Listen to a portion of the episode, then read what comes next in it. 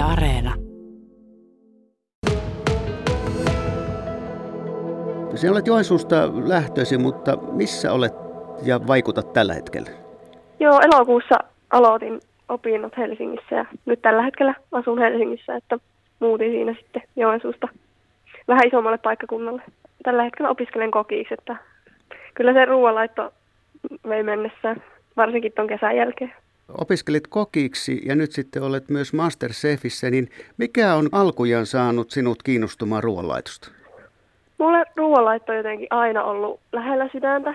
Aina on annettu myös olla keittiössä ja vanhemmat on tosi mielellään leiponut mun ja mun siskon kanssa ja antanut olla keittiössä, niin se on jotenkin synnyttänyt varmaan eli-ikäisen kipinän siihen, että varmaan se, että kun aina on ollut kiinnostunut ruoanlaitosta ja leipomisesta, niin sitten se on niin kuin herättänyt sitä intohimoa. Ja sitten lukiossa jotenkin kilpaurheilu-uraan jälkeen se heräsi vielä enemmän, se kiinnostus. Ja sitten sen jälkeen on tullut niin kuin todella paljon laitettua ruokaa ja perehdyttyä vielä enemmän aiheeseen.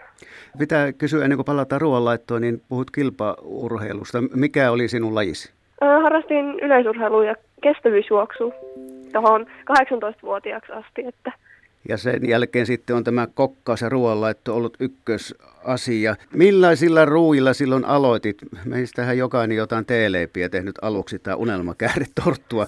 Mikä oli sinun niitä nuoruuden, lapsuuden leivonaisia tai ruokia, mitä sinä teit?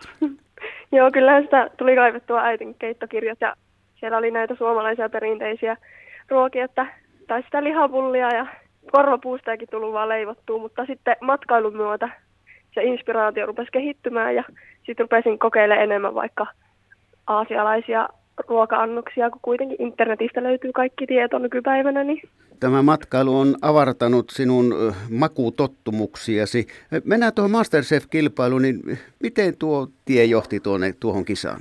Mulla on kyllä ollut siis tavallaan ehkä tosi pitkään jo unelmana osallistua kilpailuun ja sitten nyt periaatteessa tajusin, että kun se ruoanlaitto niin paljon kiinnosti ja tuli vastaan tuommoinen mahdollisuus, että se on nyt tai ei koskaan, että kun tiesin, että varmaan haluan lähteä jossain vaiheessa opiskelemaan alaa ja kuitenkin sinne haetaan amatöörikokkeja, niin tämä oli oikeastaan nyt viimeinen mahdollisuus hakea koko kilpailun mukaan.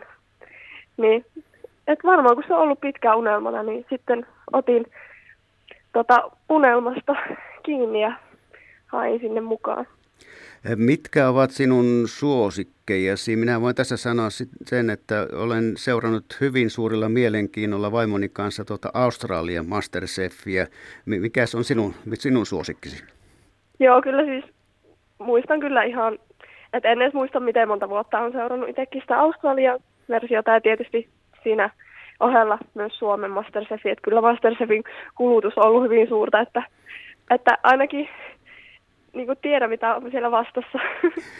Petra Väänänen, onko silloin tuolta MasterChefistä jotain sieltä esikuvia tai muita esikuvia? Mä näen ehkä niin kuin henkilökohtaisesti asian niin, että mun mielestä jokainen ihminen tai jokaista ihmisestä voi ammentaa sitä inspiraatiota tai motivaatiota tai ottaa jotain oppia. Että mulla ei, totta kai jotkut ihmiset varmasti tuo enemmän ja on lähellä enemmän omaa sydäntä, mutta kuitenkin mä koen, että kaikista ihmisistä voi oppia jotain. Se on käsittämätöntä, miten nämä ruoanlaiton harrastajat ovat niin mielettömän taitavia ja käyttävät hyvin erilaisia tekniikoita.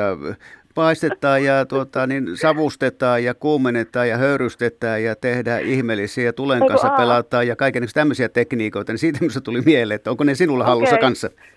No siis kyllä sitä on tullut tässä niinku vuosien varrella kokeiltu erilaisia tekniikoita, mutta mitä itse käyttää niitä ruoalaitossa, niin on varmaan paistaminen.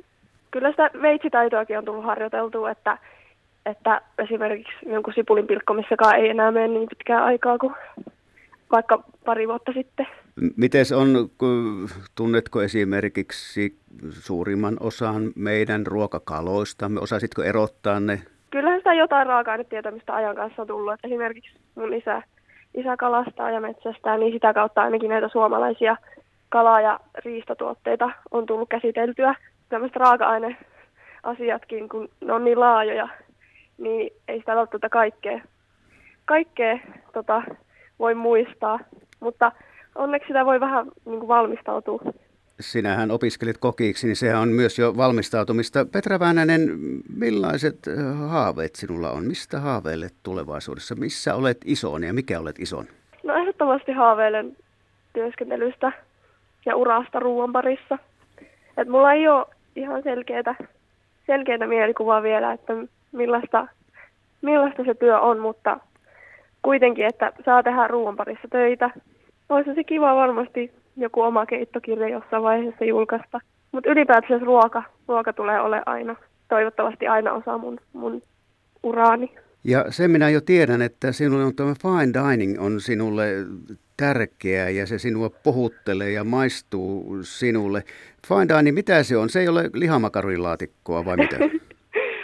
Joo, fine dining on mun mielestä tosi mielenkiintoista, just kun siinä oikeasti mietitään, ei vaan sitä niin kuin ruokaa itsessään, vaan se voi olla jotain suurempaa. Että se voi olla sitä voi vähän nähdä niin kuin taiteena, että sen tiettyjen komponenttien taakse laitetaan tosi paljon mietintää ja vähän niin kuin rikotaan rajoja. Myös se, että se on tosi visuaalisesti kaunista, mutta herkullista, niin mun mielestä se on tosi mielenkiintoista.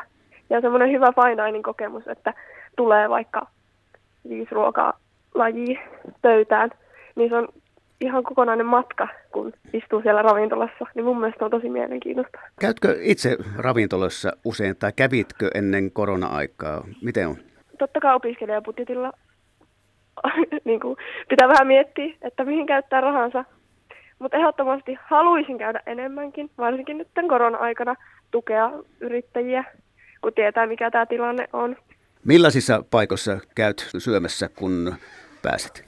Silloin tällöin. Joku fine dining-ravintola on tietysti todella inspiroiva kokemus, mutta myös ihan tällaiset hyvin valmistetut paikalliset ravintolat on myös semmoisia, mitkä valitsen, jos mietin, että minne haluan lähteä syömään. Onko täällä Pohjois-Karjalassa ja Joensuussa joitakin kotikulmilla jotain paikkoja, joissa tykkäät erityisesti?